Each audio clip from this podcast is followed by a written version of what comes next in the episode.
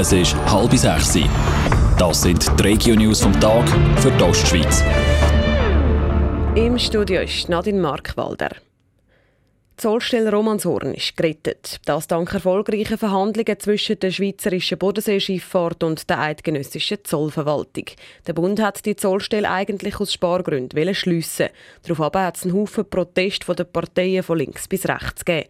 Der Hermann Hess, Thurgauer FDP-Nationalrat und Hauptaktionär der Bodenseeschifffahrt, ist erleichtert, dass jetzt eine Lösung gefunden worden ist. Wir hätten möglicherweise müssen den Fahrplan ausdünnen von der Fähre. Wir haben heute einen Stundentakt. Wir sind am überlegen, ob wir sogar einen Halbstundentakt einführen in Zukunft. Und die Schliessung der Zollstelle hätte vermutlich mangels den eben Umsatz bedeutet, dass man auf einen Zwei-Stunden-Takt hätte müssen gehen. Und das hätte auch Entlassungen bedeutet beim Personal. In der Ostschweiz sind auch die Zollstellen Bargen, St. Gallen und Buchs von den Sparmaßnahmen vom Bund betroffen. Der Erhalt dieser Zollstellen ist noch nicht gesichert.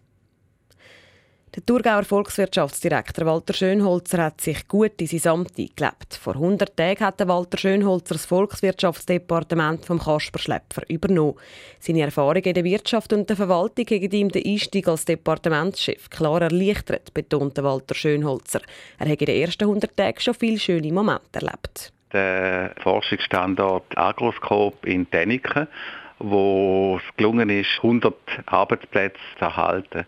Ganz aktuell, die Zollstelle in Romanshorn, dass die nicht mehr gefördert ist.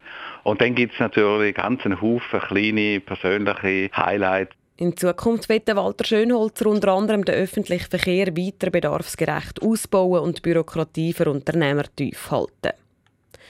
Die Schulnoten 1 und 2 werden im Kanton St. Gallen vorläufig doch nicht abgeschafft. Der Erziehungsrat hat beschlossen, dass die Lehrer die beiden Noten auch in Zukunft vergeben können. Der St. Galler Kantonsrat hat vor einem Jahr einen Vorstoß gutgeheissen, der die Abschaffung dieser Noten hat wollen. In der Vernehmlassung hat sie jetzt aber Kritik gehagelt. Es hat sich auch gezeigt, dass noch zu viele Fragen offen sind, erklärte Alexander Kummer vom Amt für Volksschulen vom Kanton St. Gallen dass es nicht reif sei von der Zeit her, die Noten jetzt schon abzuschaffen, dass es keinen Zusammenhang zum neuen Lehrplan gibt und es hat natürlich von verschiedenen Stufen in der Volksschule unterschiedliche Ansichten über die Bedeutung der Noten 1 und 2. Damit gibt es die Note 1 und 2 im Kanton St. Gallen auch noch im nächsten Schuljahr. Als nächstes geht das Geschäft jetzt nochmal in den Kantonsrat. Zwei 14-jährige Mädchen haben Anfang Juni in einer Kille zu Flawil höheren Sachschaden angerichtet. Die beiden Mädchen haben in der Kille herumgezäuselt und einen Brand ausgelöst. Die Kille schätzt jetzt, dass etwa 300'000 Franken Sachschaden entstanden ist, sagt die Kille-Vorstandspräsidentin gegenüber dem St. Galler Tagblatt.